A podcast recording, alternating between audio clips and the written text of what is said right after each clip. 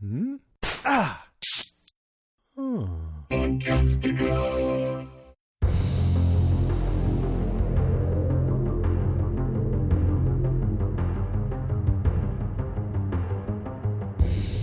everybody, I'm Rima. And I'm Sean. And this is Strange Indeed, a podcast dedicated to the show Stranger Things. Today we'll be covering the first episode from season three titled Chapter one, Missus Wheeler. No, I'm just kidding. Chapter one, Susie, do you copy?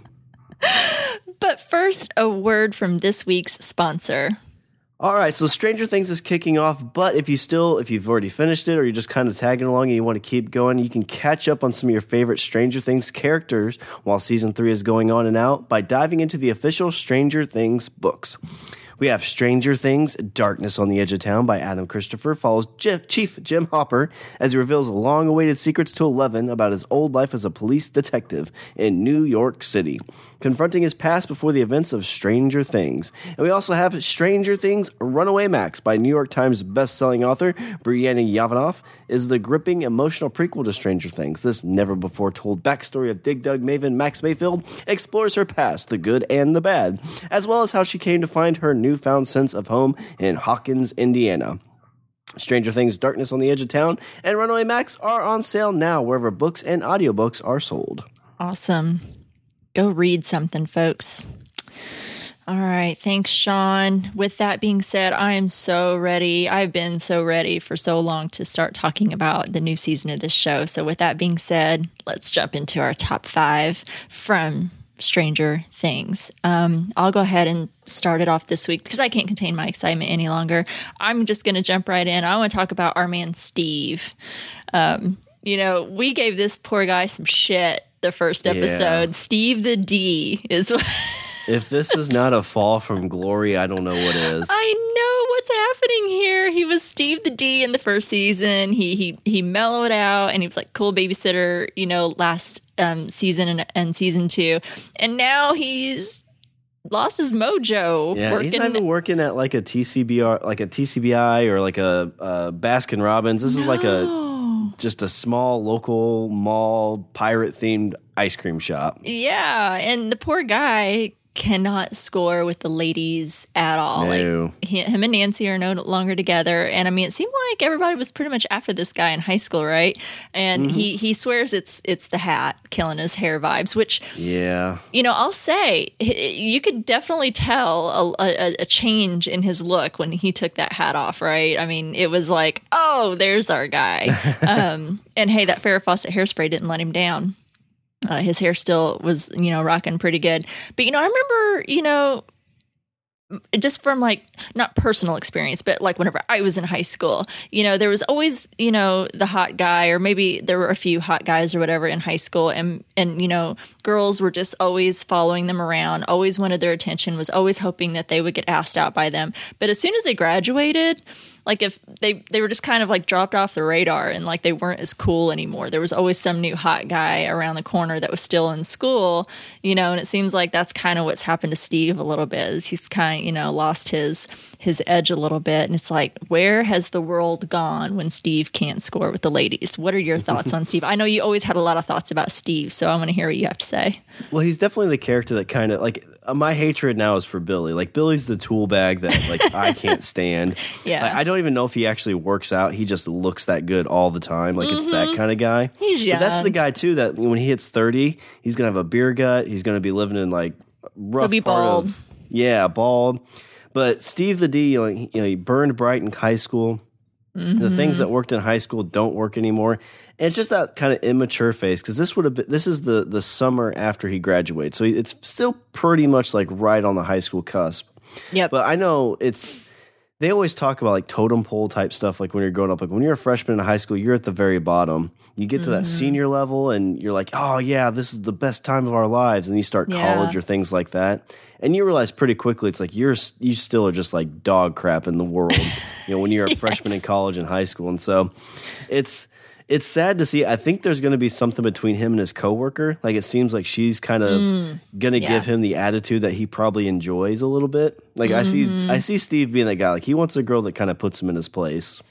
Yeah. But It was definitely kind of sad. We didn't get a whole lot from Steve in this, just the fact that, you know, he let the let his friends, the, the kids, you know, sneak through and go back to sneak into the movie, uh, and then seeing his very big fall from grace, which was tied pretty closely to, you know, Billy strutting it across for the uh, the Hawkins MILFs, strutting it for them. Right.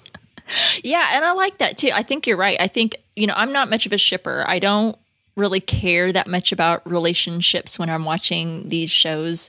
Um, you know, I don't worry about who's going to hook up or who's not, or I don't, you know, wish for any of that. I'm just kind of like, let's just write it out. And if relationships happen, then fine.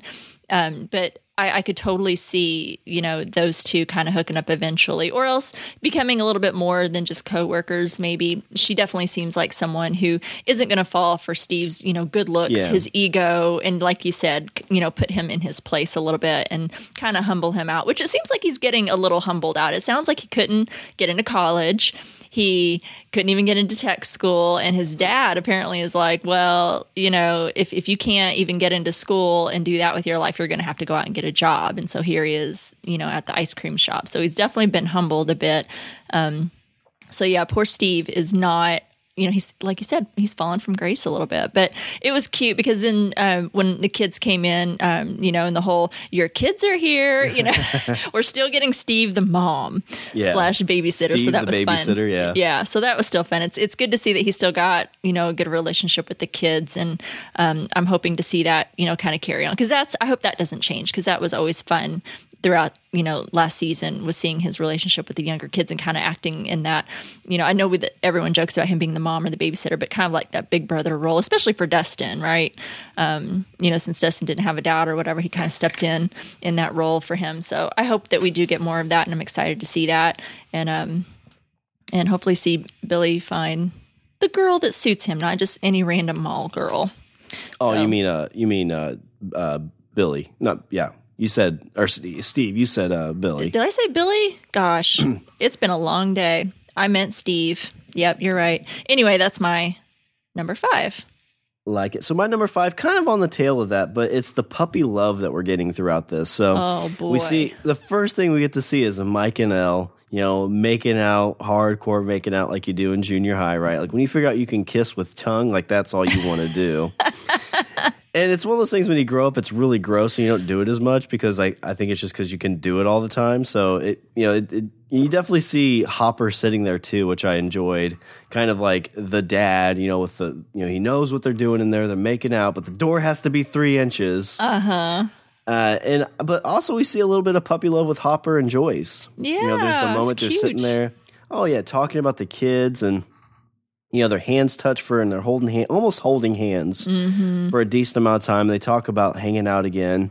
Um, I, I think it might have been insinuation that those two hooked up behind someplace at some point. I'm not sure. I bet they did in high school. Yeah, because he kind of said something about going back behind something. I thought I, I understood it. I'm not yeah. sure. Uh, we have Max and, and her boyfriend, uh, Lucas. You know, they're kind of the, the odd group. They're they're very much the... you know, pre-junior high couple. Mm-hmm. You know, it's the, the kids. It's like, oh, well, I have a girlfriend. It's like, well, do you even know what that means? It's like, right. yeah, we, we hold hands. Uh, whereas Elle and, and uh, Mike are very much the ones that kind of run off and do their thing. Uh, but it's it's it's cool to see all these kids come together. And we even get Dustin. Dustin has Susie, apparently, that he met over summer vacation and is trying to, you know, reach via his awesome new Oops. electronic system. Cerebro. That's a little take from X-Men. Yeah, yeah. Her for X and Cerebro. But it's really cool to kind of see all this. It was really a good introduction back to all the characters, too, because it's been... I mean, it's been a year and a half or two years since we've watched the show. Yes. But when you look at these characters, it was about October, November uh, of just the previous year. So mm-hmm. we're roughly, like, what, nine months since the events yeah, from last season? We have waited forever. For them, yeah. it's been a short amount of time. Yeah. But, but yeah, that's my number one is just kind of, it's a little bit of the introduction too, I guess, but just the puppy love that we're getting to see with all these characters. Yeah, lots of different relationship dynamics in, in this one. And it was you know, kind of interesting, and and Mike and Elle with their relationship and young love and making out in her room while you've got love songs playing in the background, like, because you see that stuff in the movies and you think, well, that's what we're kind of supposed to do or be like, right? Is we're supposed to be all smoochy and, and you know, romantic like in the movies. So you play the music from the movies and then you make out to that to that music. Yeah, you know, oh yeah, was kind of the thing. So that they have that going. Lucas and Max, I think they're really funny. It's like you said, they just, you know, were like, well, we like each other, so we should just be boyfriend and girlfriend. So they hold hands and they hang out with each other. But it's it's it's funny how they've even at least released. reached a relationship status where Lucas looks at her and he's like, is that a new zit? And she's like, uh, yeah. you know, are you kidding? And dunks his head back underwater. So it's fun that they've kind of reached that level. Um, they kind of become like the old married couple way too quick. Yeah, they kind of surpassed all of that roman- romantic smoochy making out stuff. But um, I don't know. I, I it's weird to see Mike and Elle making out, just because I think of all, I think of this group of kids when I look at my daughter and her group of friends. You know, you, mm, you see yeah. them all at, you know, middle school age, you know, eleven and twelve and thirteen years old. And, and you see them go through high school and you see them growing up and you see all the things that they go through. And just a few weeks ago, one of my daughter's best friends in this core group of friends of hers just got married. Oh, Same wow. age as my kid. Yeah, it's so weird. I'm just looking and I'm just like, that's not right. You're still this little kid that y'all played softball together. You know, you're just, I just always see them as little, little kids. And that's how I see this, the kids group in Stranger Things. I think of them as, you know, these little kids that we saw them, and to see them grow up, it's like, wait a minute, weird. You're not, you're not old enough to be smooching and making out in the bedroom yeah. yet. Um, so it's a little bit weird. From the previews and everything, because I didn't think they were kind of going to do, like, I know that like Elle and, and uh, Mike were together, but I assumed it was kind of like that, you know, like, oh, we're on the bus together kind of thing where you hold hands, like it's the girlfriend right. on the bus that you might kiss on the cheek or whatever. But, I mean, they were going at it. They were, that was some heavy makeout. I'm sorry. Yeah. That was a little much, I thought. I don't know. Maybe that's just the parent in me. And I don't know, because from the previews, they still looked pretty young, at least the ones they showed. And maybe I just yeah. didn't catch enough of it. Because when they did that, uh, the video of, you know, catching you up from season one and two, that they just recently recorded, they, they looked really old there, because you think like this was probably shot a year or so ago. And when you're in that fourteen, fifteen, sixteen age range, like you, like every year it feels like you look like ten years older. Yeah. At least from an adult perspective.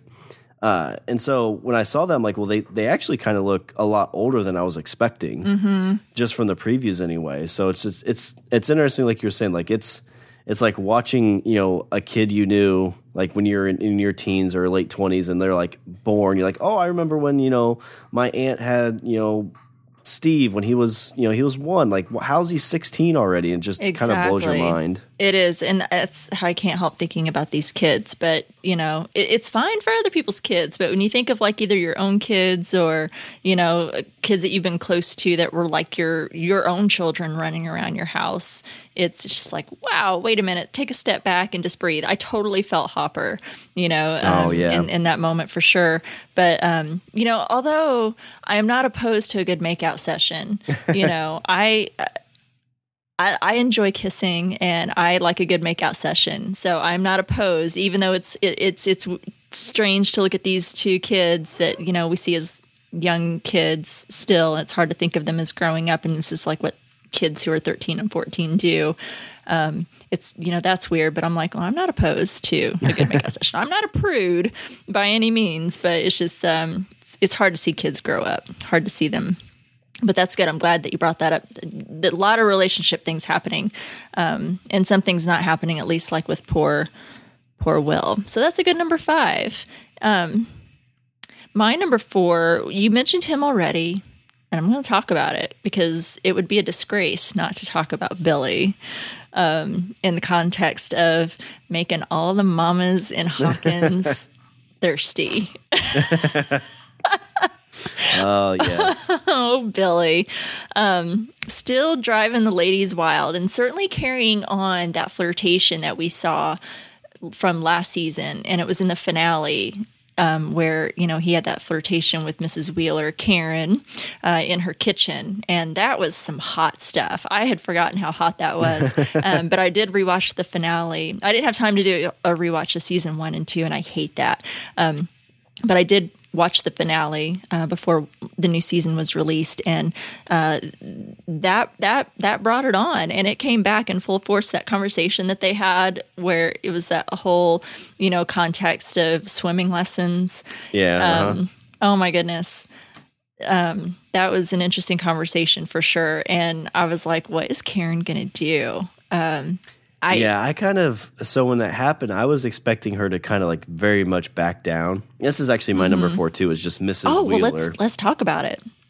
So what I what I kind of see here is I, I figured this was because there's innocent flirtation, which I think you know you kind of saw a little bit in season two, but because I mean again because he's like nineteen, twenty, you know, and she's probably in her what mid to late thirties, I would say, maybe mm-hmm. even in her forties. She I'm was not young. Sure. Nancy, I thought last season mentioned, you know, my mom was young, my dad was older and had money, so yeah. I think she was younger. Yeah. And so you see, you see that flirtation. I'm expecting like, okay, like he's he's getting he's like he's throwing it out there. He's like, I got I got private lessons. Yeah. I was like, all right, like that might be like treading on some thin ice. And then he's like, but the Motel six, which is everywhere you want to go for private lessons because they rent by the hour. Uh, go to the Motel six. He's like, they got a great pool there. And she seemed kind of flustered by it, but she didn't say no. And then we do get to see her sprucing herself up. And to me, I wonder if this is kind of a theme for what this season is, is people acting in ways that they normally wouldn't. Mm-hmm. So in last season, we saw Will kind of start acting like that. But like in this season, you know, when the kids go to see the movie, we see Day of the Dead, which is people become zombies. They become things that they and they act in ways they typically wouldn't. Yeah. And so I feel like she's kind of doing the same thing. It's almost like this thing is kind of starting to infest itself inside of Hawkins mm-hmm. and spreading that out. It could just be a horny old woman I, or older woman. I don't know. But seeing that happen and seeing her get spruced up, the the part that kind of, you know, we see fucking Ted. I don't think we saw much of him last year. No. But they shot this really well because as she's coming down the steps, she's like looking super fine. Mm-hmm. She's got her great eighties dress on. She's got her hair teased. She's got her makeup on. She's got her bra in all the right places. I think that's what ladies do. I don't know. And, you were paying you know, really close attention there, Sean. I had to watch it two or three times. Uh, and as she walks down, you hear you hear Ted snoring. And to me, I'm like, this is this is what's going to push her over. She's going to walk down. She's looking super fine. Yep. And she's going to see fucking Ted just laying there on the couch, bag of Doritos on his belly, snoring away. Mm-hmm. But what she sees is fucking Ted sleeping with their daughter, like, you know, snuggling yep. on the, the bed, on the, the recliner. And, you know, kind of a very like, almost like, oh, that's the reason I'm in love with Ted. Yeah. Uh, so I, I don't, we don't see if she leaves or not. Like, I envision that she doesn't. Uh, but we'll find out, I guess, in episode two. But I thought that was really well done because I think, I don't know, I'm not a big fan of Ted, but it seems like he's probably an okay guy maybe. Yeah. But it's kind of one of those things that, like, cheating on people's, like, I think that's a very bad thing. So yeah, I, I kind of feel like even if you're tempted when you see something like that, you're like, oh, okay, that's that's why I'm here. Um, I don't know. What are your thoughts on all, all, all that, how that played out? Well, I I definitely understood the temptation. Um, it would be hard to resist someone like Billy. He's a young, very handsome, fine-looking guy. Everybody, and it's not just the moms. You know, Billy's strutting himself, oh, you know, yeah, across yeah. once he exits the locker area or wherever it is the lifeguards are coming out from, and he's going to his station. Um, you know, all the girls are, you know, the young girls are checking him out too. So it's not just the moms. Everybody's after this guy. So it's certainly very flattering for him to pick you out, you know, and target you as someone that he would be interested in. And, you know, she's older, she's had a couple of kids, um, she sees herself pretty just settled in life, but clearly she's wanting probably a little bit more. And I have to say it's, and, and, and by no means am I saying any of this saying that it's okay for her to cheat or anything like that. I'm just saying that it's, it's easy to fall into that temptation if you're in a oh, relationship yeah. where, you know, it, it's clear Ted doesn't really seem to pay that much attention to her at all. Um, Nancy mentioned in last season when her and Jonathan were talking that she's like, I don't think my parents were ever in love.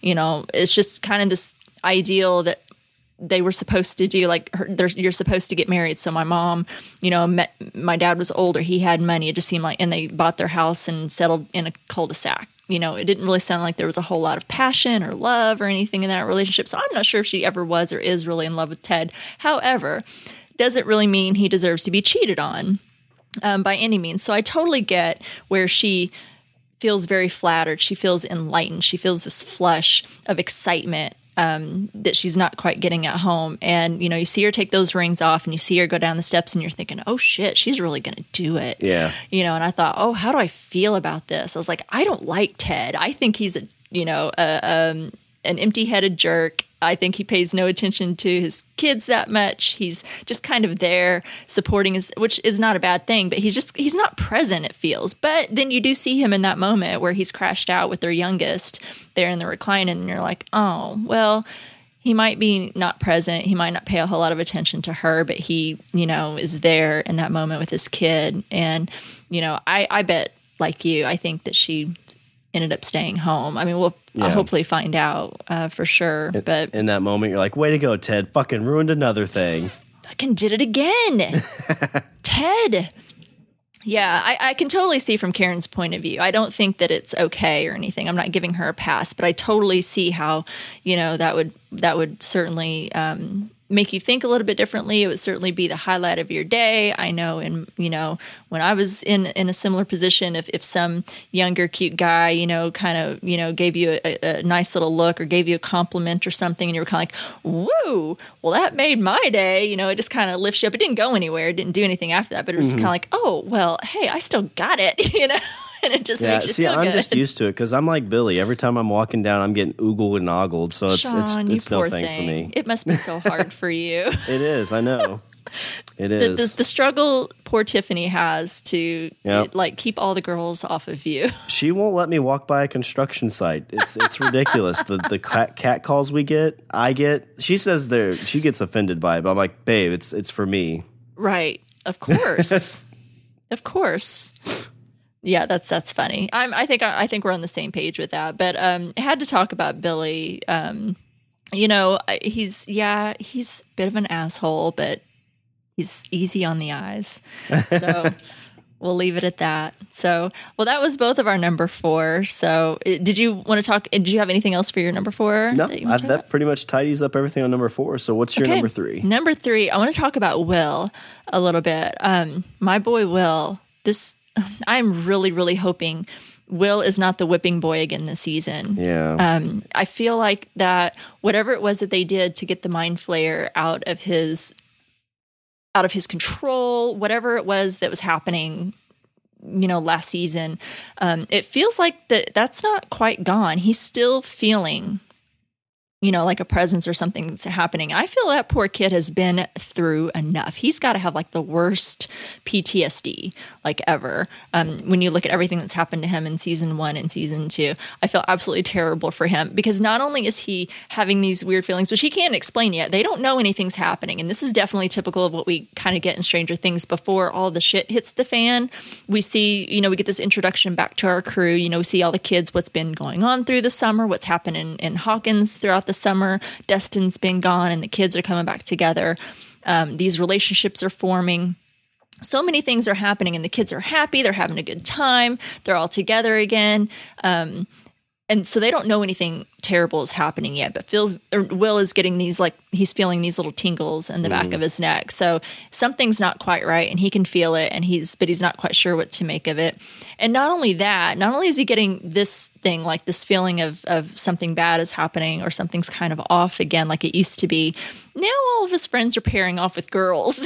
Yeah, that's true. Nobody can't even, like Dustin said he'd play D and D with him, but it, it was kind of like a, almost like a pity thing or something. Um, and I'm like, poor Will is getting stuck. And it's so hard to see that one kid in a group, you know, everybody's pairing off and getting girlfriends. And, you know, Mike and Elle want to go and make out all day. They want to spend all their time together. Well, um, even in his own house, you've got Nancy and his brother. Yeah, you know, that too. Yeah. His, his mom Joyce is like, I think my like my mother back in the day, where it's like, I don't understand why my parents let this happen. I had girlfriends that let this happen. Like, like, oh yeah, go ahead, you guys can stay the night. It's no big deal, and like sleep in the same bed and all that stuff. And in like, your as, room, yeah. And like you think like that's because I think with uh, Nancy and them, they think they're fooling Joyce, but Joyce knows what's going on. Like she sneaks out the window, but she oh, knows. Oh yeah, totally. I was like, why but, is Nancy even bothering to jump out the window and go to all that trouble? She could literally walk out the door because Joyce knows. Yeah. She's there, totally. So it's it's kind of, I don't know, it's it's interesting because I know she says something about like, you know, Mike know or yeah, uh, Will knows and everything like that. And she kind of makes a point to be like, well, you know, when you fall in love, and he's like, oh, I'm never going to fall in love. So I don't know if that's a telling thing or if that's kind of like he just hasn't reached that maturity level yet or or what. Right. I'm kind of seeing it just a little bit at that maturity level. He's just not quite there yet with his friends as far as getting into girls and liking the girls um, as much. So, I mean, I'm sure it will come later. Some people just kind of get there at different stages. So I'm sure he'll get there, but he's just not there yet uh, with with. along with his friends, and that sucks. Yeah, like being the one left behind, and everyone else is, you know, oh, let's do this or let's do that, or they're they're kind of moving on from playing the things, you know, like D and D or doing some same kids stuff, you know, and you're still kind of stuck behind. And I feel terrible for Will right now, and I'm just really hoping that he comes, you know, through this season and, and comes out on top. Again, there was a lot of foreshadowing here that really scared the hell out, hell out of me just in this one season, or sorry, first episode of this season. So um, I don't know. I'm just, I'm rooting for Will again, as always. So I'm hoping um, he's not the whipping boy. So that's, that's my number three. Like it. So my number three, it's probably pretty short and sweet, but I really like that Bob is very much still in the heart of Joyce. Yes. Um, we see uh, the touching moment of the superstar Bob, or superhero Bob mm-hmm. picture that fell down, which we find out seems to be happening a lot uh, at the end of this episode, which yeah. is kind of eerie. Um, you know, when Joyce and Hopper are talking, and again, this has been like nine months since he passed away, so or was killed, I guess, tragically. Yeah. It's, it's definitely kind of those things like I can understand not being over him yet. Yeah. And, you know, Hopper and her are holding hands. It's like, yeah, it's just not going to happen. She's eating dinner by herself. Mm-hmm. And she has that flashback to when she was sitting there watching it with him. Um, so I don't know if he's going to play a much bigger part or if it's just going to be kind of fan service for the first episode. But, yeah, you know, I hope they – because sometimes with shows, they, they definitely help people move, you know, past these things a lot quicker than I think you would. Because if Bob was truly her, like, love of her life kind of thing – yeah. it's going to be tough to get over. And I think you'd see that kind of be a reoccurring thing that, you know, there's going to be moments and things that remind you of him. That's going to make it hard to move on. So I really like that they're kind of keeping that um, theme in, in this, at least the first episode, hopefully the season. Yeah. I don't know if we'll see any more of that um, or any more flashbacks. That flashback was really nice. And I thought it was really nice to have Sean Astin, you know, come back for another scene, even if that's the only one that we get with him. It was you know, really nice. And clearly, like you said, Joyce is still mourning, you know, for him. She hasn't quite moved on uh, from that um, because of, of that tragedy when he was killed, um, you know, last season, uh, which was still so sad. That was hard to watch um, that happen. And he was a really great character. And it's, it's nice that they are still paying homage to him and his character um, and his spirit in the season. I don't, again, know how much they'll touch on that throughout the season or not, since we're still in episode one, but it was really nice. I'm glad that they didn't just forget him and that he was Agreed. remembered, and it was in a really nice way. That little flashback was really nice when they were, you know, and it was interesting that they're watching Cheers, and, you know, I hope everyone has watched Cheers because it's a great show. Number one, it was always one of my favorite shows growing up. Uh, I always loved watching Cheers, but they were watching a scene with, you know, kind of that dynamic of Sam and Diane, and like, should they or shouldn't they, and should they get together and should they get back together or whatever. And it was kind of interesting that that's the flashback that they have, you know, of her and Bob watching that, when we're also kind of having that same kind of thing happening between her and Hopper, um, at least in this first episode. And, and I think kind of going to, we might see play out this season, like, will Joyce and Hopper ever get together, uh, yeah, yeah. you know, so it was kind of interesting that that was kind of where it was in, in that scene of Cheers that we watched as well, because everybody knows how that whole thing played out between, you know, and then that back and forth with Sam and Diane all the time, and um and of course all the other fun things too. I love that damn show so much. no, no one better than Woody Harrelson, right? Oh yeah, that's early Woody too. Yeah. So anyway, I'm glad you brought that up because we had to talk about Bob. So that's a good one. And I lost my page. That's awesome. Do you have anything else on your number three? Nope, that was my number three. All right. Uh, so what do you have for your number two? Number two. Well, we're going to talk about Hopper. Um, I loved him so much. I don't think I'm ever probably going to have a bad thing to say about Hopper. I'm just, I'm on that Hopper train, and he can just do no wrong in my eyes. So uh, I, I guess I challenge anyone to try to uh, argue with me on that one. Um, but he totally reacted exactly like I expected him to, and I loved it. I didn't care. Oh, yeah. When he's in the chair and he's watching Magnum P I Oh, my God. I just can't. And I'll try not to get off on a tangent because I'm sure I'll get into it. But all the eighties that they bring into this show just fires off all my synapses. They are checking off all my boxes for sure when it well, comes to all this eighties nostalgia for sure. And I know David Harbour, he did the uh, Hellboy show, and he got, like, jacked for that movie. He looked a little fluffy in this episode. Yeah, you know. He was I'm, rocking the dad bod. He was rocking the dad bod again, like we see in, in Hopper in other seasons. And I was curious because, man, I don't know if, if y'all saw pictures of him when he was training for Hellboy. Damn. He got yeah. ripped. And I mean, he's not a young guy. It is hard for anyone over the age of forty to get cut and ripped and built like he was. That is some strict uh, regimen going on there when you can do that. So kudos to him for putting in the time and the discipline for training in Hellboy.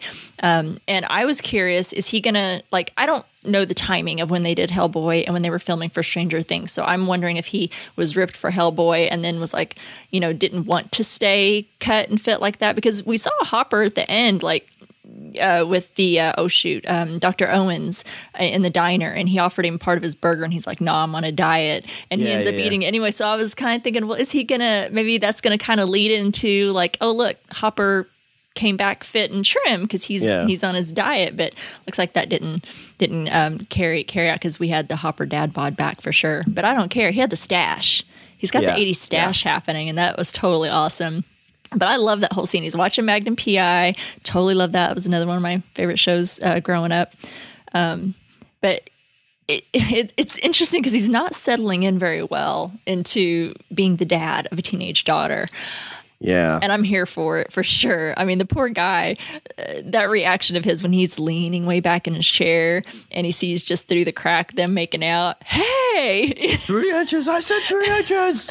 And I'm thinking, three inches, is that all? Because back in my day, the door had to be at least either all the way open or at least halfway open. Like, that's practically shut. I was shocked that they were allowed to, you know, just get by with that.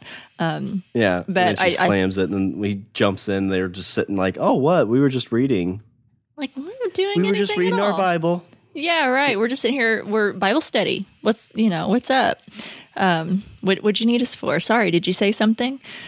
Yeah, every every scene with Hopper, I just loved so much. I thought it was so hilarious that he didn't know what a heart to heart was. Oh you know? yeah, and I loved how he was talking to Joyce, like just the back and forth on that. I'll just um, kill him. I'll just kill him. Yeah. I'm I'm the head of police here. I could do it. I could get away with it. And well, yeah, he totally probably could get away with it um, because look at his deputies, Huey and Dewey. He could wouldn't be That's too true, hard yeah. to cover cover that that disappearance up for sure. Um, but I loved all of that. I loved everything with Hopper. I loved all of his scenes. I thought his reactions were all appropriate. I love that he asked Joyce out. Like he just straight up. He didn't tiptoe around it. He just straight up, hey, you want to get some dinner? You know, and asked her out and talking about how like they can go over all of, you know, what he he needs to say.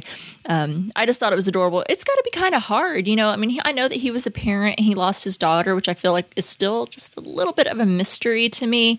Yeah. Um, but I mean, he was a parent. But, you know, the thing is, is that, you know, he's going through it alone. He doesn't have a spouse or anyone. And it's it's cute to see how he relies on Joyce, you know, to kind of sh- almost share this co-parenting or get tips from her and help from her.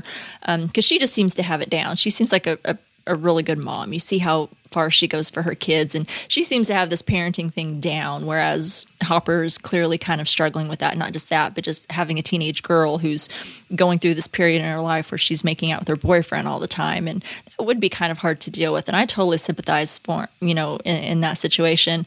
Um, and then his one line really cracked me up. I know I'm going to probably talk about it. I think I have it in my notes as well. But the line when they're in the truck, he's got Mike at um and he's going to take him home, and he's trying to get him in there, and he's like, well, what's wrong with Nana? Why do I have to go home? And he gets him in there, and he's like, nothing's wrong with Nana.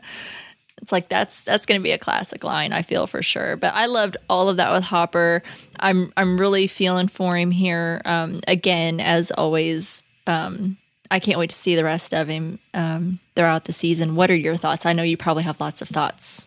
I thought it was great. I mean, he, I, I love, I think this is the first time we heard him call uh, Elle his daughter. Yeah. That I can remember. Mm-hmm. So that definitely kind of, I mean, again, like he lost a daughter, but he's really taken like a parental leadership with Elle. And the interaction with Joyce and him trying to go over what to say was great. And then his, you know, trying to talk with him. And, you know, I was kind of in the boat where it, when Mike was being a little dick to him, I was like, oh, mm-hmm. man, like if that was my daughter, same thing. It's like, oh, well, bad news, bud. Nana's in the hospital. Let's get in the truck. And you know, you'd have that whole like, you're going to sit here and listen, and maybe, maybe when we're done, you can still date my daughter. Uh, I you know, know. It's, it's definitely kind of setting. And I know some people would probably say that's um, over-parenting maybe, uh, but they are, what, twelve, thirteen. So mm-hmm. it's, you know, it's like Joyce says, you kind of have to have boundaries and talk to them, you know, what'd she say, like a friend is the way she said she did it, or however it was. Yeah. So, I again, I'm a big Hopper fan. I think he's an awesome character. So I'm really excited to see kind of how all this plays out, because he's a little bit more invested now because he is kind of the dad now.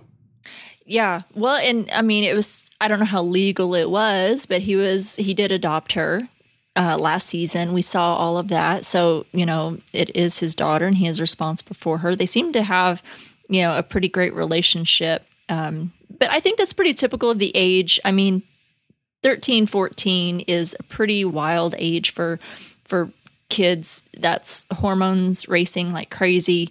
Um, that is the only explanation that I can give for Mike's behavior towards Hopper when he has them sat down in the bedroom and he's trying to have that conversation. But Mike starts being really disrespectful and starts whispering in Elle's ear, and she giggles. And that's kind of right there where it kind of set him off, where he's like, you know what? Your mom called. And I mean, I just saw that little switch flip. I was like, yep, he's gone now. He has had it. Mm. He's he was he was trying to do this little heart to heart, like Joyce suggested. He was writing it out, but Mike went and had to be a little shit, in my opinion. And that's the only excuse that I can give him, are these crazy hormones, because how he can get by with calling Hop a lying piece of shit. Yeah.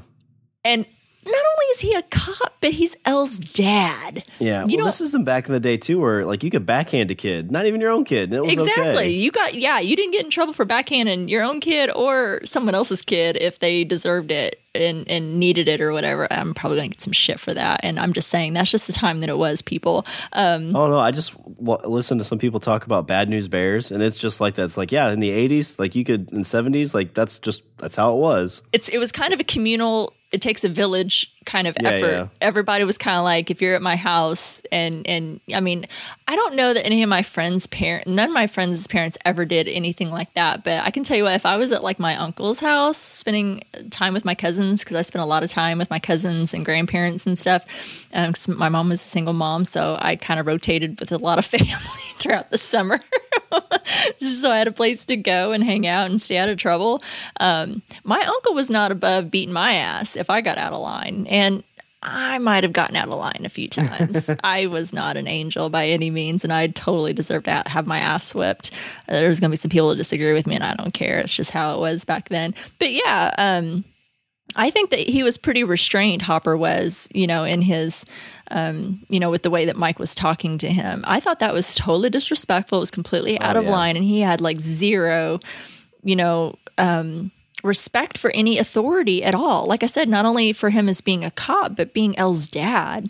I mean, why he thought he could get away with saying something like that, I don't know. And I thought Hopper had the perfect, I mean, it, Hopper has a bit of, he is a bit of a hothead. He has a little bit of a temper. Even Joyce told him, like, don't lose your temper. Like, even she tried to remind him of that. Um, so he has a little bit of a temper, but I thought Mike was way out of line with that. Oh, I just yeah. think kids need to have, you know, it's fine to be truthful and it's fine to not, like, you know, be honest and stuff, but you don't have to be a little asshole and be disrespectful towards an adult. That's just something I don't think that you should be able to get away with. Yeah, and it doesn't seem too far out of the character of Mike, because Mike's always kind of been that little, you know, he could be a little bit of a jerk face, but yeah, it's always, in my opinion, it's like whenever you're dating a girl, it's always like, I want to get along with her parents, because if I get along with her parents, then, you know, obviously they'll let me stay the night, because that's just, that's probably why it worked. Yeah. Because they liked me. Not that that was my intention, but it was just, you know, it's easier to get along with, you know, your in-laws or, you know, your significant other's parents, because you're going to be spending a lot of time around them too. And there's no reason to be a jerk face for it, because, you know, obviously, like, it's not a Romeo and Juliet story. Like, if her parents don't like you, it's going to make things a lot more difficult. And yeah, that's kind of where it seems like Mike's taking it. It's going to make things a lot more difficult to be over at her house making out all the time. Oh, yeah. Um, but I, I really see that this was probably, and of course, I'm still on episode one. I don't know anything, but I just have a feeling that because it didn't go as Joyce had told him it should go down, this, you know, just having a heart to heart, just talking to the kids and having an open dialogue, like what should have happened. Um, and it went this other route instead. I feel like things are not going to go well either between Mike and Elle. There's going to be some relationship struggle, or there's going to be, you know, some struggle between uh, Hopper Um, and Elle. Because of this, there will be some tension. I just feel like somewhere down the rest of the season, there's going to be some repercussions that have come out of this. So it'll be interesting to see how that plays out moving forward. So that was my number two, was Hopper, um, just altogether Hopper. I like it. So my number two is the upside down in Soviet Russia doesn't come to you, or you come to it, or something.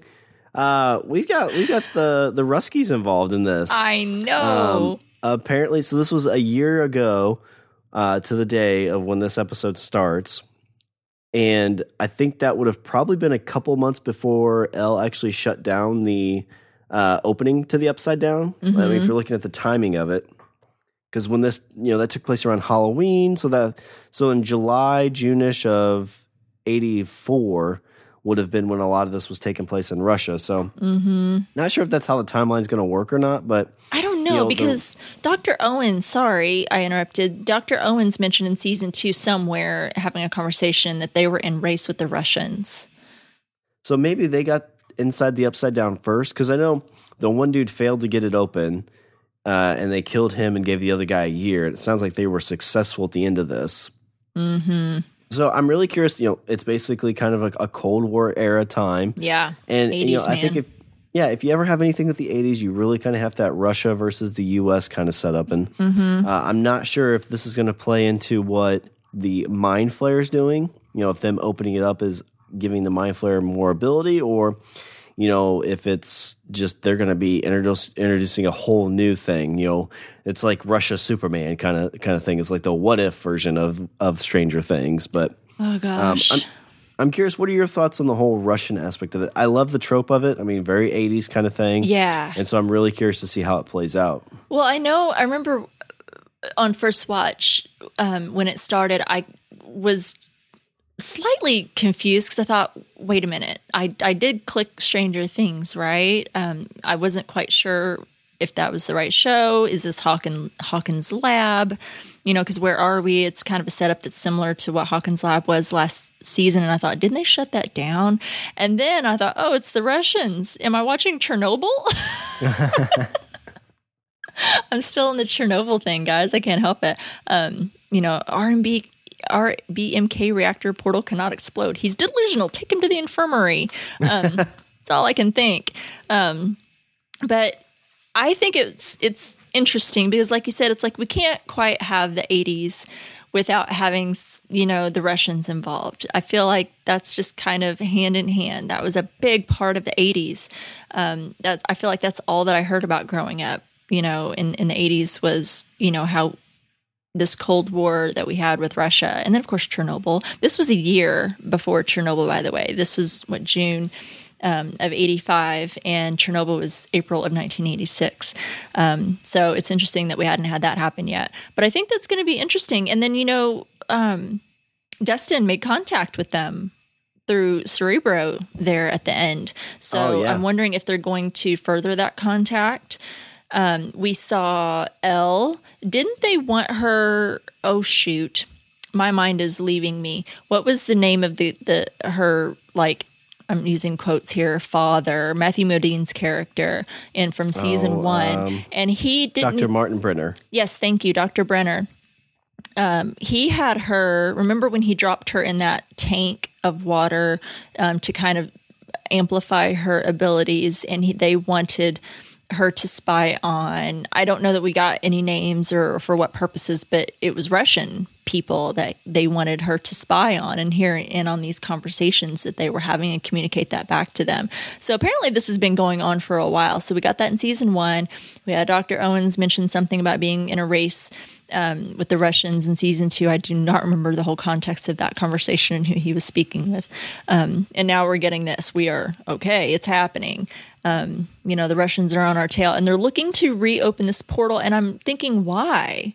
Why would they? Yeah. Why well, would they I, I wonder if this? They even had it open. Oh, you don't think that they got? It looked like it, they got it cracked open, though, right? They're at least there at the end when they finally well, succeeded, right? Yeah. So I'm like, I, I imagine that the the U S opened the one in Hawkins, and Elle closed it, but the one in Russia they haven't been able to open it yet. Oh. So it's not like Elle closed all of them. It's just the Russians haven't been able to crack it yet, where the U S they were able to. Right. Okay, yep, you're right. Oh, this timeline thing kind of throws me a little bit. See, I'm telling you people, this whole time travel thing really gets me. Some some do it right, and others um, leave me confused. Um, Legion's doing it right, I'll tell you that. If you guys aren't watching Legion, hop on that wagon train. Um, they're doing time travel right. But anyway, I like I like all of that. I'm interested to see how it plays out. I feel like I just don't have a lot of information just yet, um, just in the one episode. So I'm interested to see how that's going to play out, and, and how much of a part that, you know, the Russians are going to play um, in in this next season. Yeah, it's it's I, again, I like the trope, so I don't know where it's going to lead to, but it's like, yeah, there's not a whole lot to say on it yet. It's definitely kind of laying the groundwork, but yep. Again, it's it's always exciting when you have some Cold War stuff in the eighties. Heck yeah, we got to, man. That's uh, so, it, it would be would be uh, left out, uh, left for wanting, and it's especially hot right now, especially like with the whole Chernobyl thing, anyway. Oh yeah. So, so what do you have for your number one? Number one, I want to talk a little bit about the end. It's kind of short and sweet because the ending itself was kind of short and sweet, but we didn't know for sure if Karen was going to be meeting Billy, but we know Billy was on the way to the Motel six, and he's even practicing in his car, which was adorable because you think uh. that he just like would just know the right things to say, but he's even practicing like what he would say and his, you know, laughter and reactions to Karen. And he gets his car gets hit with something, makes him run off the road, and he, you know, crashes his car, which bummer, totally cool car. Um, and he's got some kind of goo on the windshield, and it's kind of weirding him out. And then something snatches him from the outside there in this old, uh, gosh, was it a mill or something? Um, that yeah, looks it kind of like looks like an old mill. Yeah, um, that has been run down and no longer um, in business. And um, he gets taken down like into, I don't know if it was like a basement or something, we didn't see, uh, but down some stairs. And I'm curious as to what happened to poor Billy. I'm wondering if this is going to, we talked about in our preview episode last week when we were talking about the trailers, because we did watch the trailers and we talked about the trailers. And, you know, we speculated that, um, like Will in season two, how this mind flayer kind of took control of Will, possessed him, if you will, that something like that. It seems like something similar to that was going to happen to a character in season three. We were led, based on the trailers, to believe, you and I, that that was going to be Billy. I know I also kind of talked about the mayor, like how fun would it be if if they totally oh, yeah, yeah. threw it, like Billy was a red herring, and instead it was the new mayor, mayor Carrie Elwes, um, which would be super awesome, but I'm probably totally off on that, but it was fun to speculate. It looks like it is going to be Billy. I don't think he's dead. Right? You no, don't think yeah, he's dead. I don't, I don't think he's dead. So I think that, you know, this is something terrible happening to poor Billy, similar to what happened to Will um, last season. So I don't know. Kind of creepy, right? I think this has got a really great creepy feel, even just from this one episode so far. This is creepy, and I was kind of scared uh for a, you know a couple minutes uh, you know throughout of what was happening here, and I'm really excited because nothing I love more than a good scary oh yeah you know, I, I show love the different tone. Um this it, my my number one's a little bit in this. It's kind of the Day of the Rats is what I'm calling it. Yes, so rats. I feel like this mind flayer is bringing in these rats. It's bringing in these lowly creatures that, you know, are detriments to society. You know, they're not the greatest things in the world. And he's starting with these rats. He's bringing these rats in, trying to possess them. He can't. They just keep popping like, you know, oh, like Max's zits. You know, they keep showing up and they just pop. And Lucas has to point it out and gets smacked for it. So all these rats are, you know, they're coming, they're blowing up, and finally he finds the biggest rat of them all. Oh, got his hair greased back, look rolling at you. In his ride, listening to his rock metal. I don't even know what he listens to. It was, I don't know. Hairband Billy, remember? It, it was Hairband Billy, man. Coming in, about to do some deceitful things with Missus Wheeler, and what happens? Bam, Mind Flayer's like, yeah, I want to ride in on that. Pulls him in, and it was kind of scary because, you know, when it happens, it was definitely that horror movie feel because Billy jumps out of his car, and Billy, the, you you know, you could say a lot of bad things about Billy, but he's got like cojones because, you mm-hmm. know, if you wrecked your car and somebody feels like they're mocking you or the ones that made you do it, and maybe Billy just doesn't watch horror movies. Maybe that's all it is. But like you would realize like, oh, okay, like something bad's about to happen. Mm-hmm. You know, like this is how horror movies start. Like there's going to be zombies. They're going to be killer tomatoes, killer clowns. There's something. And, you know, he gets swiped on his leg, pulled under, and that's all we see. Uh, it ended quick, uh, but yeah, I feel like this is going to be the lead to him kind of being the – and I don't feel like it's uh, going to be a situation where he's unwanting of it. I feel like Billy's going to be like, oh my gosh, I can have all this power. I think he'll welcome kind of, it and embrace it. Yeah, like a very possessed kind of demon type of thing. So. Oh, interesting. So it, it all kind of tied into the zombified, you know, possession type thing like we got at the beginning when they go to the movie and ends mm-hmm. with Billy getting sucked in. So ah, it's great first episode, in my opinion. Great table setter for this one, uh, for this season three. So my number one ties into yours a little bit, just Day of the Rats. I like that. I was curious about the rats. Like why were all the rats just coming from everywhere and drawn in so much? And, and then they were... And I'm sorry for anyone who might have been eating during that scene. That was yeah. disgusting. They did a really great yeah. job. That was gross. Um, and, you know, I love I love animals. I'm an animal lover. I don't love rats, but I do feel they should just be left alone and allowed to, uh, you know, scurry along the subway and have their slices of pizza um, and just be left alone. I don't want to yeah, see them, like, just, just blown up.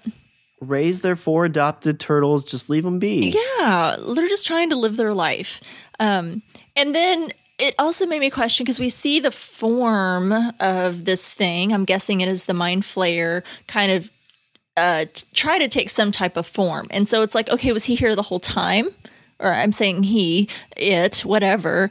Um, but, you know, and we saw it in the season, last season, how it was hovering over the school uh, from Snowball when it flipped into the upside down. Um, was it there the whole time? Did, did it somehow come back from them opening it, the Russians when they opened it? What? How did that happen? I don't know if we'll find that out or not, but just some questions as to what's going on. Is it the Mind Flayer? Is it something else?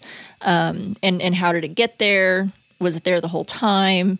And then what the hell's up with the rats? The rats might not be that important, but I was just curious, like, well, why why the rats? You know, why were they all drawn um, to him? I love that. I'm so excited. I It was the hardest damn thing not to keep watching. We say it every time oh, that yeah. we podcast oh. on Stranger Things, and we say it with almost all of our shows, but this was so hard to not, just because you know how Netflix starts to go, like it's running through yeah, the credits, uh-huh. like next episode in five, four, three, and I was like, oh my God, just let it go. And I'm like, no, don't, don't, resist, resist. And I... What was tough about this too is, so I watched it July fourth, and I was, we were at the lake, it was busy, so I didn't get mm-hmm. to watch it till later. And we watched some fireworks, and like where we're at, like they they do fireworks from like nine to eleven, usually around the Fourth of July. Right. So Tiffany was putting the kiddo to bed. I'm sitting there. I'm like, all right, I'm gonna watch Stranger Things. I flip it on. There's fireworks going on in the background as I'm watching this. Oh, so nice. Windows are open. I'm looking out at the lake. I was like, oh my gosh, this will be perfect. Like if they're like, because it's supposed to be around the Fourth of July when we like all the the trailers and everything was showing. Yeah. So I was hoping that that's when this took place. Unfortunately, it didn't. So it didn't really help with the ambiance. But it would have been really cool. Like as like fireworks are going on inside this episode, you get to see them in the background. Yeah, but, that would have um, been super fun.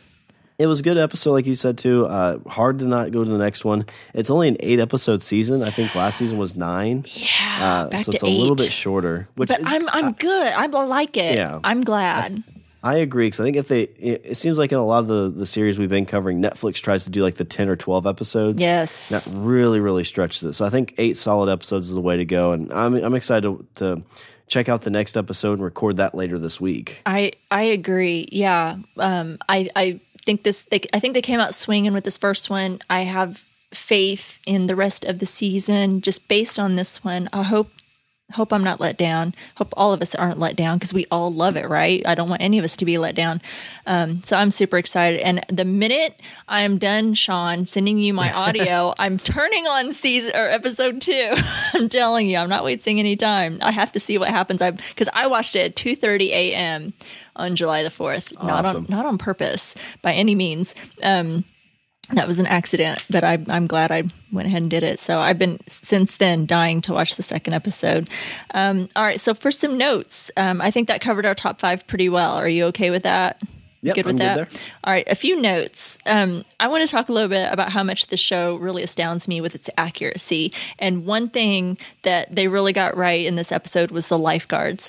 When I was a kid at the city pool, lifeguards were like gods, just like kind of how you saw in this show. Um, that's what it was like for me in the eighties. I don't know if everyone that's had funny. That experience, but I'm going to tell you what, as a kid in the eighties at the pool, um, watching the lifeguards, you know, getting that thirty minute, like they would shut down the pool for like thirty minutes and lifeguards would get to swim um, themselves and kind of all joke around and stuff before they went back on duty or whatever. Um, that was like amazing. I would just stare. I was like a stalker watching those lifeguards and watching the male lifeguards come out of their locker rooms. And when they would switch shifts and stuff like they did here in this, I mean, that is spot on. I was um, this little nine-year-old way too in love with the lifeguards at my local city pool. I'm going to tell you that. So they were spot on with that. And and so that's believable. So many of these things are so believable, like the mall, the lifeguards, the music, and, some, and the clothes, and so many other details that they get right. The only one thing that was like unbelievable so far is that lasagna and peas take the same amount of time to heat up in a microwave. That is false. Um, I talked earlier about uh, the line, "There's nothing wrong with Nana," I think will live on forever, um, a- along with "Ahoy, ladies," Steve Harrington. Got some good lines, that's for sure. Lots of Dead references in this episode, and it, that's what I mentioned earlier whenever I was talking about foreshadowing. Kind of scared me a little bit. Um, the kids, when Steve sneaks them in, he's like, "Hey, if anyone finds out," and they're all they all look at him, they're like, "We're dead." Lucas's little sister telling Lucas uh, to mm. die. They watched Day of the Dead is what uh, movie they snuck into there at the mall. Hopper saying how it would be easier to kill Mike. Um, so lots of Dead references. And I'm just like, oh, too many and too soon. I don't like it. Um, we talked about the dynamics in the relationship. Hey, even Dustin, that was a note. Even Dustin scored a, girl, a girlfriend. Yeah. And I think she's Susie real. With the Z. We didn't talk about her, but I think she's real, right? I think so too, yeah. I mean, I don't think Dustin's like a good, well... I guess he was good at keeping secrets. But, but why would he have stayed there after everyone else left? You know, I mean, if, if she wasn't real, then he could have just been like, okay, I can like, I can like, yeah, no, good point. Yeah. Play this off and I don't have to keep up the pretense. I think for all that trouble, I believe that she's real. Um, so, hey, even Dustin, way to go, bud. Um, I like the Phoebe Cates reference. Definitely, you know, a good eighties reference. Phoebe Cates uh, reminded me of Fast Times at Ridgemont High. Phoebe Cates in a red bikini. Um, hey, I'm a girl, and even I was like drooling over Phoebe Cates in a red bikini in Fast Times at Ridgemont High. She's hot. Um, Nancy and all of those men in that morning briefing at the uh, Hawkins paper. I wouldn't be mad if all those guys somehow got eaten up by whatever monster yeah. that we're going to get this season. Um, just saying.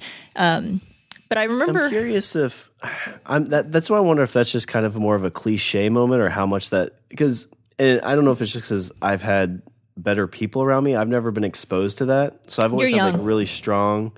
Yeah, there's that too. I mean, I guess maybe it kind of started changing in the nineties, but I've always had strong like like women around me that like you you didn't talk to them like that because one, mm-hmm. the men wouldn't allow it, and two, the women wouldn't take it like that. Right. So I don't know if that's if that's a Midwestern thing or if that's just I'm lucky to be around people that were like that, or um, like you said, maybe it was more because the nineties that had really shifted. But, but yeah, I always worry sometimes because I'm not exposed to that. Maybe that's my naiveness too a little bit, but I worry how much of that's going to kind of fall into the clichéness of it. You know, mm-hmm. like you see the show like Mad Men, like the fifties and sixties, that was always very much kind of like, yeah, that was definitely the times.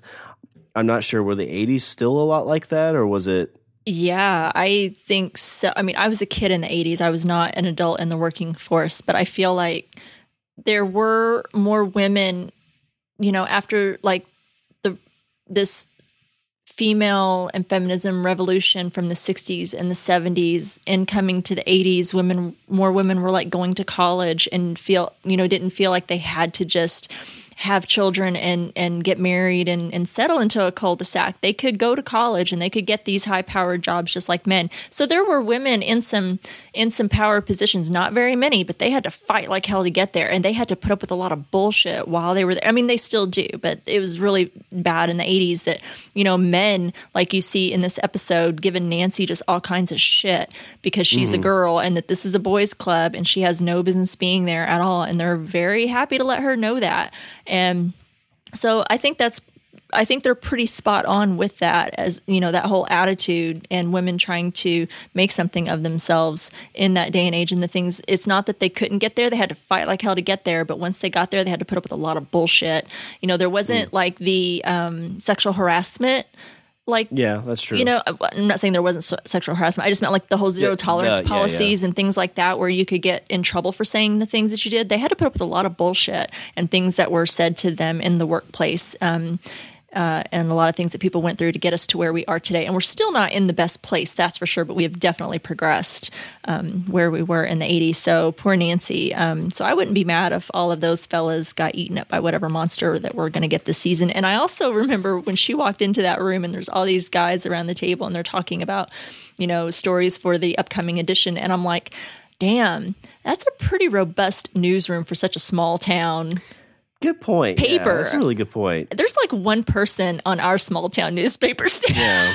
Because so Hawkins, I, I imagine, everything. is like, what, maybe ten thousand people at the most? Well, I thought I read that maybe twenty or thirty thousand is the population of Hawkins. And I know it's they consider that a small town. And I just laugh because I'm like, you don't even want to know the population of my small town, and I am not going to go there. But um, it's definitely pretty robust and a lot more than what I would have expected uh, for a small town of Hawkins. Um, uh, again, one reference that I thought was funny, it's been a long time since I heard the term lard ass. Oh, yeah. Um, oh, that was great, too. Like, that's like... Like, could you imagine so, like a lifeguard saying that today to a kid? That's what I'm like, saying. It was a different time. There would have been like a twenty different live streams on it, like twenty different Twitters. There'd be a hashtag against this lifeguard. Like, there'd be a ton of stuff. Oh my And all gosh. that lifeguard is trying to do is save that kid's wife and have sex with Missus Wheeler. Right. All right, that's the only two things he's trying in this moment. Well, I totally got uh, a Stand By Me reference. Good old nineteen fifties pie eating contest starring Lardass himself. Um, you know, and I just thought that's probably one of the last times I've heard that term. But yeah, it's certainly different times. Um, we talked about the rats. Um, and one last little thought. I'm curious if they blew their entire music budget on this episode. I mean, they, you know, they have to pay to use the music that they that they play, right? And yeah, you look at all cheap. the amazing songs that they had just during this episode alone, I thought, are we going to have any music at all the rest of the season? Is it all going to be in this episode? Because damn, they totally had to, either that or they got a bigger budget. I don't know. Maybe people are just like, yeah, you can have my music and we'll give it to you cheap. I don't know, but damn, I'm I'm hoping that we still get some really great music because um, there were some really great ones this episode, and I hope they didn't blow it all just on this one because we got seven more to go. So anyway, that's all my notes. I had a lot of notes, just a lot of thoughts because I was so excited for um, this episode. Do you have any notes you would like to add? I think you hit all my notes. Uh, the main one I had was just the the viewing I had with the fireworks. So I think you kind of hit everything. And Sweet. again, I'm, I'm tonight after we get done, I'm definitely watching episode two. Oh my gosh, I'm so on it. I don't have anything the rest of the evening um, except to watch Fear, and I can do that at any time. Oh, and Big Little Lies, got to watch that. But I'm first thing watching episode two. I cannot wait a moment longer. So I'm super excited. I think that was a great review and coverage of this first episode. Definitely ready to hit the second one. All right. Well, there's no news today, but before we jump into letters from the Upside Down, we have another word from this week's sponsor. Yep. So catch up with some of your favorite Stranger Things characters before season three um, by diving into the official Stranger Things books. We are just at uh, the first Um, beginning here of episode, or I keep switching up my episodes and seasons. I'm so sorry, guys. It's a weekend. Forgive me. Um, so we just started. If you're hanging with us and doing a week by week, this is still a really great time to jump into these books because you can learn more about Chief Hopper's old life as an N Y P D detective in Stranger Things, Darkness on the Edge of Town by Adam Christopher. You can discover the never-before-told backstory of Dig Dug maven Max Mayfield in Stranger Things, Runaway Max by Brenna Jovanoff. Um, Stranger Things, Darkness on the Edge of Town, and Runaway Max are on sale now wherever books and audiobooks are sold. I would love so much if you guys have read these. Let us know what you think. I love getting a good review from people that I know um, before I just go read a book. So I would love to hear what you guys think about this one. Or yeah, we've got two. Some messages from a few Strange Indeeders that have already picked them up, so I'm really curious how they are. Yeah. And I know uh, Kirkman did something like that with The Walking Dead. He had a couple, you know, novelizations of certain characters, and I really enjoyed those. They're quick, easy reads, and they're just kind of really give you a little bit more substance to the universe. Yeah, I love it when they can flesh out the characters a little bit more. It kind of gives a little bit – I mean, I think we get some really great stuff in the show. They have a really great way of fleshing out the characters, but I feel like there's always great ways, especially these intriguing characters um, like Hopper, who has so much, I think, that backstory that would give – him a lot more life if you knew, and then like with Max um, before she came to Hawkins. So I bet those are really great reads. All right, so that leads us into one of my favorite parts of our podcast, and that's letters from the Upside Down, our listener feedback portion. All right, so our first one comes from Anthony Auckland, and it says, "My family and I love season three. Can't wait for your pod to drop on the eighth." Thanks, Anthony. We can't wait for it, too.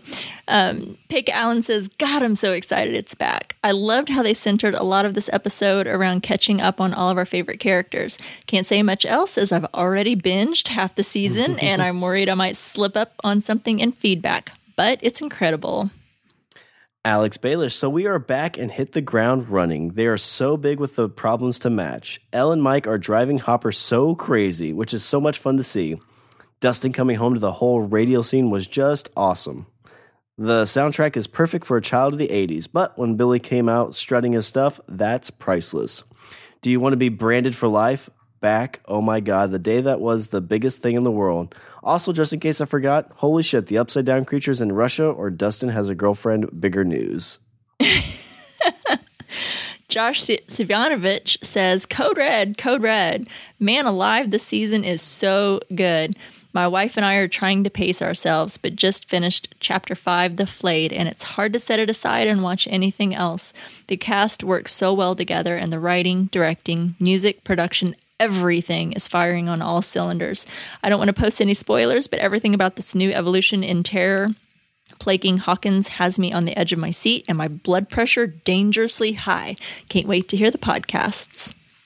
Josh Mull, "Stayed up to catch the first episode and loved it. The one complaint I heard a lot about season two was that it was slow. I didn't agree, but my first impression is that they can't claim that about this season if the pace and developments keep coming as quick as they did in the first episode." Sally Lynch Mock says, "I honestly don't think I could watch one episode at a time. Can't wait to hear your thoughts." Oh, it's a challenge, Sally, for it sure. It is, I promise it is. Descombe says, love the first episode, but what the heck was the giant wall vagina in the first five minutes? There is one thing that they are really getting right with this series. They made a huge visual and atmospheric change with eighty-four to eighty-five, and anyone old enough to remember can tell you there was a huge change. The first few years of the eighties felt the same way as the seventies, but around eighty-five, things got brighter and shinier. Mm-hmm. The mall is basically going to be a character in the show.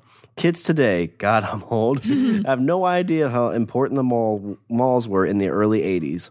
My friends and I literally went from spending our summers in a giant hole in the ground to wandering the halls of the mall all day.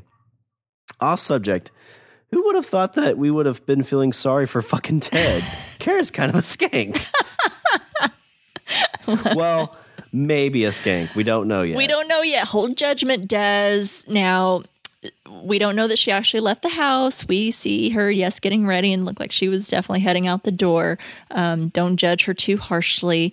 Um, you're right, Des. Uh, you and I grew up around in the same era, so there was a bit of a shift. The the very early eighties, like we saw in the first two seasons, were very different. And yeah, nineteen eighty-five did get brighter and shinier. I think that was definitely kind of Uh, portrayed nicely with the mall, you know, with all the neon and how mm-hmm, bright it yeah. was, um, which was something that we didn't talk about too much. He he did mention how important the malls were in the early eighties. That was something that um, I thought I probably should have mentioned a little bit more, was like what Nancy mentioned was kind of like the death of small town America and how much the malls changed, you know, small town America and, and, and the shifts and things that oh. had to happen. And you think of the cycle now, like Amazon and stuff killing the malls. Yeah, so it's not just it, there's a whole other shift. So I think I think that small town businesses learned, at least in some areas, maybe not all were successful, have had to learn how to shift a little bit um, to kind of, okay, the mall's taking away our business, let's shift our focus a little bit. And now the malls, yeah, like you said, so many stores are closing down now because of not just Amazon, but online shopping in general. Like, so many places are so great about online shopping and free shipping. Um, and I know I'm a big fan of online shopping. Not that I don't love a good brick and mortar store. I do also love shopping in my pajamas. So anyway, we didn't talk about that too much, and we probably should have. Thanks, Des. Uh, great insight as always. Um, we have from Diana Driscoll, I love Hopper so much. Same. Fran Bernstein, I watched the first four and loved it. I like Paik and worried I may overlap, but come on, Steve, so damn cute. Yeah, he's my favorite. The biggest growth spurt is Mike. He is a totally different kid. But I love them all. Can't wait for your thoughts. Well, I'm really um, excited. Most folks who've watched ahead a bit are telling us that, you know, even without spoilers, that it seems like it's going in a good direction. So I'm, I'm excited. Uh, Maureen Favo says, great depiction of summer nineteen eighty-five. Some Huey friends going in different directions, embarrassing grown-ups to make fun of, disappearance of Main Street U S A. Duffer Brothers made eighties come to life. Jennifer Camilleri, uh, great episode. Our kids are no longer kids. Getting real Miss Robinson vibes from Karen, but looks like Billy's going to be mind-flayed or whatever, so Ted might have dodged a bullet. Mike was being so rude to Hopper. Uh, gave me the feels when Hop called Eleven his daughter. Same. Lindsay Schlick says, oh man, the nostalgia of the show gets me in the feels. I was alive during eighty-five, but pretty young, so some things don't hit home, but some take me right back to being a kid. Eleven's pink boombox was the envy of my childhood, as my B F F had one, and I did not. I love seeing little touches like that. A few parts of this episode were kind of sad. I remember being Dustin. I moved out of state for two years at that age, and coming home was almost harder than leaving in the first place. I hope the kids are able to reconnect. I don't want to be bummed the entire season. Also, did not enjoy watching poor exploding rats. Can't wait to see how Russia will tie into this mystery. And it was really nice seeing fat Um, Hobbitses, Sean, Sean Astin for a moment. Love him so much. So glad to be a part of Feedback this year. Hey, happy to have you back, Lindsay. Doug Fix, so after I changed skeevies due to my incontentious from anticipation, I noticed that they omitted Elle's walkabout to the big city in season two in the recap. I guess it really did not do anything for the plot moving forward last season. So what was the creature the Russians were messing with at the beginning? A Demogorgon vagina? uh, it's their second vagina reference. Yep. Uh, and they weren't from me. Uh, I don't see many making an action figure for that. Well, I mean, if you go to adam and eve dot com and use our promo code, Demogorgon Vagina, Um, I love the throwback to Close Encounters with the clapping monkeys and toys coming alive. And fuck yeah, Corey Hart. Never surrender. How did that follow-up album work out, Corey? Ah, sorry, too soon. Puberty has hit the gang. So far, so good. No one looking terribly awkward. I love the pool scene with the drooling moms. It was like The Sandlot meets Fast Times. Hmm. I was not sure about the lard-ass body-shaming comment, especially in this area, but I guess this is technically from the eighties. Steve the D in the Scoops Ahoy uniform? I swear I dreamt of a Stay Puft Marshmallow Man that night. I dig Steve. He's a good dude. Looking forward to his further development this season, and the talk Hopper has with Mike. Every father has done that in some way or another. It was lovely that he referred to Elle as his daughter. It was great that...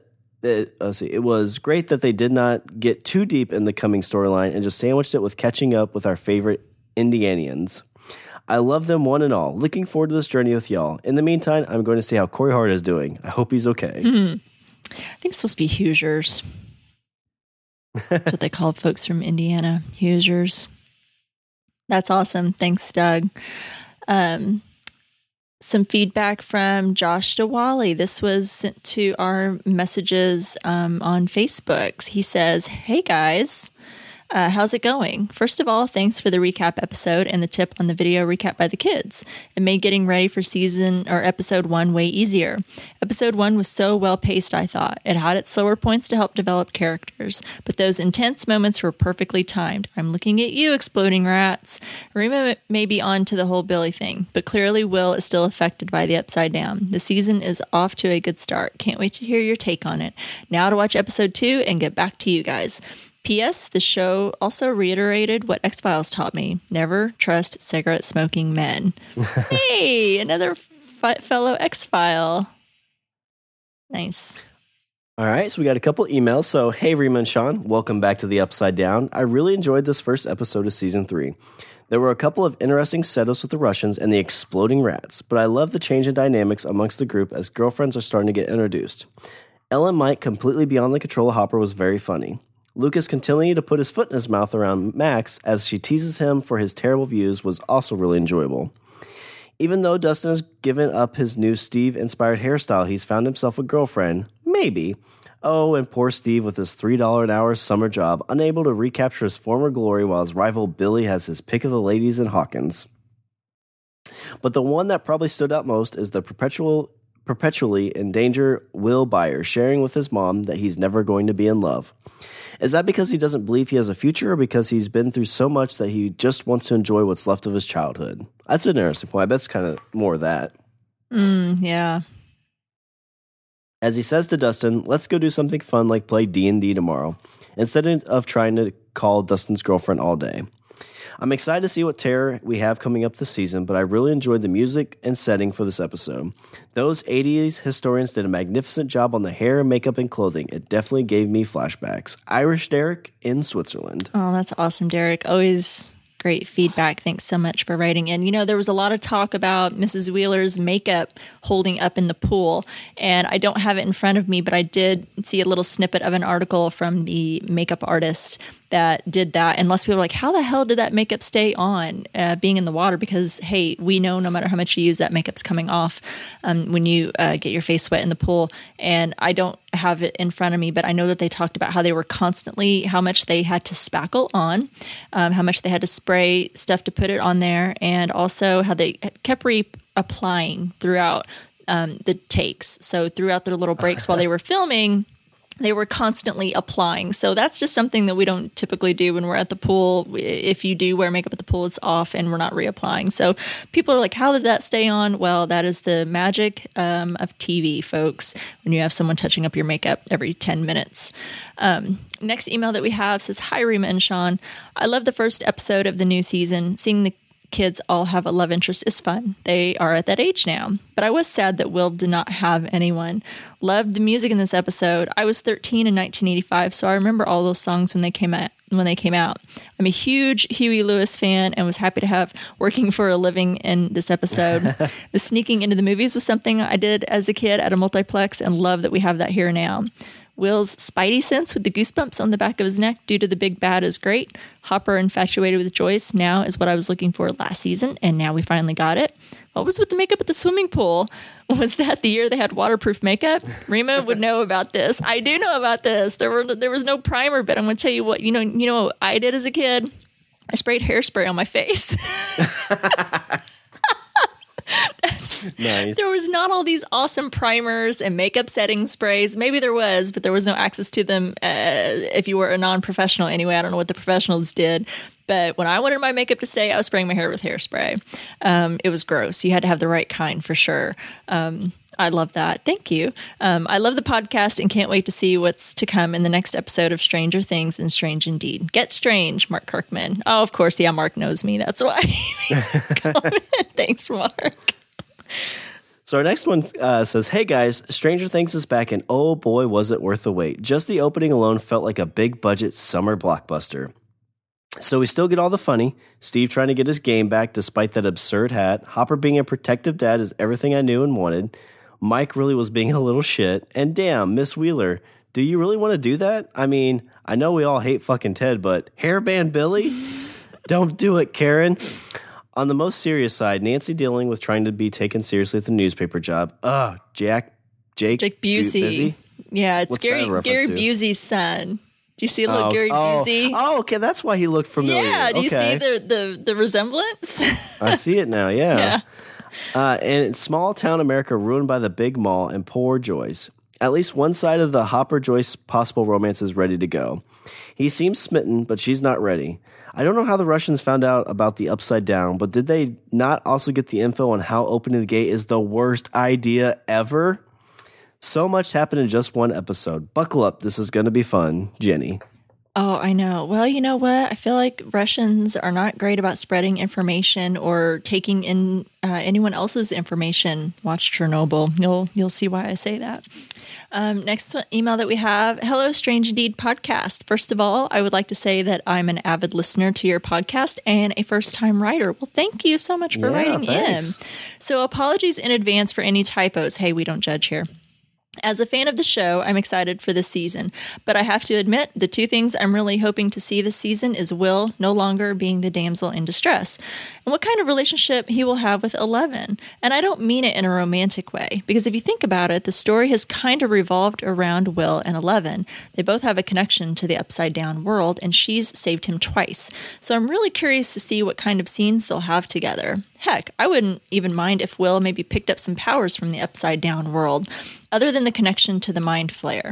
I mean, he was there for a pretty long time, and he was possessed. Heck, maybe let him be able to control the demodogs, because let's be honest, that kid has suffered enough. LOL.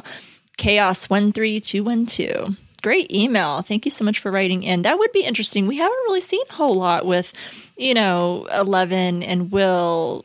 You know, they do seem to have this kind of strange connection with the upside down, and we just don't get a lot of that with them. So that would be nice to kind of explore that, wouldn't it? I like yeah, that. Yeah, it'd be interesting to see those tied together because they, like, they do have a lot in common. It's kind of one of those things where, you know, people form relationships over common, you know, right. tragedies or common, yeah, you know, going through a trauma or something together. Yeah, they they kind of build a bond and stuff. We haven't quite seen that bond with them, so that'd be nice. And our last email says, I'm already mad at Mike and Eleven. They're literally the most annoying version of teenagers in their first relationship. I actually like Max and Lucas and their whole dynamic. Will feels like he's barely going to be involved this season again. Bad thing about him being the dude in distress the last two seasons is he's gotten basically zero character development, and now he's devolved into goosebumps when something supernatural happens. An upside-down barometer, if you will. Uh, I hope Hopper and Joyce didn't get together because I always feel like the attention is better than the payoff. I feel like the Jerry Elaine thing trumps any Ross Rachel thing. I also hope Nancy and Jonathan's story have them doing something substantial and the relationship be tangible to that. Uh, there's enough lovey-dovey shit already. uh, I loved Billy in this episode. He was ma- he was making... Macking. He was macking on Nancy's mom's like a boss. Fucking Ted didn't even realize that Nancy's mom had it going on. uh, Billy is now my favorite uh, Decre Montgomery character. Mm-hmm. Uh, supplement the Red Ranger. I don't get that reference. Um, Dacre Montgomery played uh, the White Ranger in the new Power Rangers movie. Oh, uh, okay. Yeah. Uh, and I hope that movie gets a sequel because I enjoyed it. Anyway, curious as to what happened to him after the car wreck. And did Karen change her mind when she saw Ted, or was she waiting in the Motel six splayed by out for the lifeguard? I do wonder. Uh, I'm going to try this season one episode time with you guys. Cheers, Jake. Oh, thanks, Jake. Um, gosh, I don't know. I think I think I think Karen stayed home. I know we talked about so that too, already. Yeah. I think that she was like, you know, despite her feelings towards Ted and whatever they have going on in their relationship, it wasn't worth it. Um, but it, it just kind of is just a little bit, just a little bit, just a tiny, tiny bit. No, I'm, I'm, I'm kidding, I'm teasing. Um, with that, we also have a voicemail from our good friend, Steve Brown. Hello, Rima and Sean. And uh, this is Steve with a few thoughts on uh, Stranger Things, Season three, Episode one. I uh, just watched it once. I'm going to watch it again here in a second, but I wanted to send these thoughts off before I uh, I didn't get a chance to. Uh, it were, it was hard to not uh, continue to watch. I'll be honest. I really wanted to. Uh, and what what is y'all's schedule going to be for this? Is it going to be Wednesdays, Tuesdays? What's the deadline for? You probably have already told us in the podcast, but if you haven't, uh, love to know.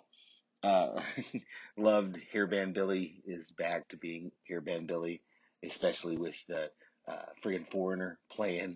Uh, it was just great. I love the soundtrack of this so far, uh, episode one. And uh, how sweet. Okay, I, I just have to admit, I know we ragged on Ted all last season, but how sweet was it to see him in the recliner with the daughter, sleep on his chest, and he's asleep. I mean, as soon as you heard the snoring, you knew it was going to be Ted. And if it had just been Ted by himself in the recliner, we would be like, fucking Ted again. But it wasn't. It was Ted with his daughter on his chest and Missus Wheeler leaving the house to go meet Hairband Billy. And I guess uh, that may or may not happen, depending on Billy's fate in the next episode. I don't know. I haven't watched on yet. And uh, I half expected Susie to answer after everybody left. Like, that was what I was was thinking. I wasn't thinking he was going to hear that Dustin was going to hear the uh, Russians talking about uh, stuff. Uh, anyway, I love that uh, our show Stranger Things is back. I love y'all's podcast. I can't wait to hear what you guys thought. Uh, talk to you later. Oh, that's awesome. Sweet. Thank Thanks, you, Steve. Steve, as always. Always great voicemails and feedback. Um, so our schedule, I, I think we mentioned it in our preview episode. So Stranger Things premiered on Thursday, July fourth. With that being the holiday, um, that kind of skewed our schedule just a little bit. So this episode um, will be released ASAP, but we should be sticking to our normal Tuesday schedules. That's what we kind of had figured out, right? So we should yep. be back to, by the time this one's released, we're going to be working on the second one, and then we should be back week to week on Tuesdays. Um, but we'll always be releasing on Fridays from here on. Um, now, days that we record, listen, guys, life happens sometimes and we have to shift on Tuesdays. So I'll do my best that when I leave our feedback posts, I'll try to let you know when your um, deadline for leaving feedback is. I don't, I'm not always the best at that. I do apologize. But if you ask me, I'll respond and let you know. But sometimes I forget that in our feedback post. But if you want to know, feel free to message us, email us, you know, um, reach out on our Facebook page, however, and I'll definitely let you know what what, the, what our deadline is and what we've scheduled for that week. Because sometimes life happens. You know, we have kiddos, we have lives, and sometimes things kind of happen. But um, thank you so much. I love hearing so many folks um, sticking out the week to week uh, with yeah, us. That's awesome. I mean, listen, that's, it's tough. Ooh, yeah, especially when it's bingeable. The, there's spoilers out there. There's a big Walking Dead spoiler that's been out there for everybody. Um, yes. But it's... You know, it's it's a labor of love to do it that way, and we enjoy when people do that. Yeah, like just tidying up to what you said about we we always record typically on Tuesdays, sometimes Thursdays depending, but if you get us your feedback uh, by Tuesday by seven Central, it should get in. Mm-hmm. But even if not, go ahead and send it. If yeah. we don't get it in the episode for that week, we'll definitely put it in for the next week. So even if you miss the deadline, feel free to send us that that uh, exactly. feedback. If you if you yourself miss an episode or you're behind or something, you can send in any feedback for any episode as long as it's not ahead. Please try not to send. I know it's tough. People are binging. doing, um, but try not to send an episode further ahead of what we're covering because I, I really don't want to be spoiled. Um, that is why there is no news. I don't know if you guys miss it or not or even care. I like to throw in some news sometimes, but with, there are spoilers literally everywhere. The internet is dark and full of spoilers. I'm just going to say that. Um, so I'm trying to steer away from that because I want to be surprised and I don't dig spoilers at all. So as long as you send us some feedback in, um, we will definitely include it no matter which episode we're covering. We had some great participation from our listeners. And I want to thank you yeah, guys awesome. so much. I love seeing you guys just as excited as we are. It just, it fills my heart um, and brings me joy. So thank you guys so much for taking the time to write in. I hope that you guys write out the rest of the season with us. Um, thank you guys so much for all that wonderful feedback. Yeah. Thanks everybody. All right. So this week, this Friday, we'll be covering the second episode from season three titled Chapter Two, The Mallrats. Uh, I, I'm going to guess this was written by Kevin Smith. Uh, the description for this episode is Nancy and Jonathan follow a lead. Steve and Robin sign on to a secret mission. And Max and Eleven go shopping. Uh, a rattled Billy has troubling visions. Oh, well, there you go. Very ominous. Spoiler right there. We know Billy, I guess, makes it there at the end. So well, we are probably he shows up and you know who's in the pool. It's fucking Ted and, and uh, Missus Wheeler. He's like, my eyes. Oh, the vision's terrible. I, I, I wouldn't want to see that at all. I don't want to see Ted in the throes of passion at all. That is not something I need to see. We're, we are really excited for you to travel to Hawkins, Indiana with us. And until then, you can follow us on Twitter at Strange T Cast.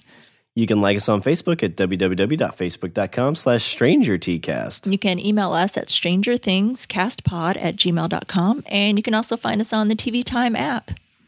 You can find Strange Indeed and a bunch of other great podcasts at podcastica dot com. Go out and leave a review for Strange Indeed on Apple Podcasts. Yeah, lots of great podcasts happening right now. House Podcastica is still covering um, Handmaid's Tale. In the middle of that great season, uh, season three right now. That is fantastic. Jason and I are covering uh, Legion on Legion Cast. I hope you guys are watching that. Gosh, dang it, it's such a great show. Um, and then, of course, Jason um, is covering uh, mostly with Lucy, but other guests as well, still covering Fear the Walking Dead. Lots of great podcasts. I don't know how you guys are keeping up because I'm not. Um, way too much good T V and great podcasts out there. And, of course, speaking of great podcasts, make sure to check out Sean and his other podcast, The Language of Bromance, that comes out every Sunday. What do you guys got going on this week? Oh, we've got so much stuff going on, but the big news is that it is time for the Podcast Awards. So if you get yes. a chance, go to podcast awards dot com uh, and vote for Strange Indeed for T V and film and Language of Bromance for comedy. We would love to make the slate, which is kind of like their finals where they have a kind of a committee go through and say, what's the best podcast? We would love to make the slate this year. So if you got about five, ten minutes, go in, sign up, vote for us, send it in, and we would really, really appreciate your vote. Yeah, I'm going to be hounding the hell out of you guys, and I've already posted the link before, and I've had some really great responses of, of you great folks that have already voted for us. Thank you so much for doing that. Um, we truly appreciate it. It, like I said, really warms my heart um, when you guys do that. So thank you so much to everyone that's already voted. I'm going to keep pimping that out, though, so uh, sorry in advance if uh, you get tired of looking at that, but I'm going to do it anyway. All right. Well, that's our show, episode ninety-three, chapter one, Susie, Do You Copy? Until next time, I'm Rima. And I'm Sean. And Diana Driscoll is strange indeed.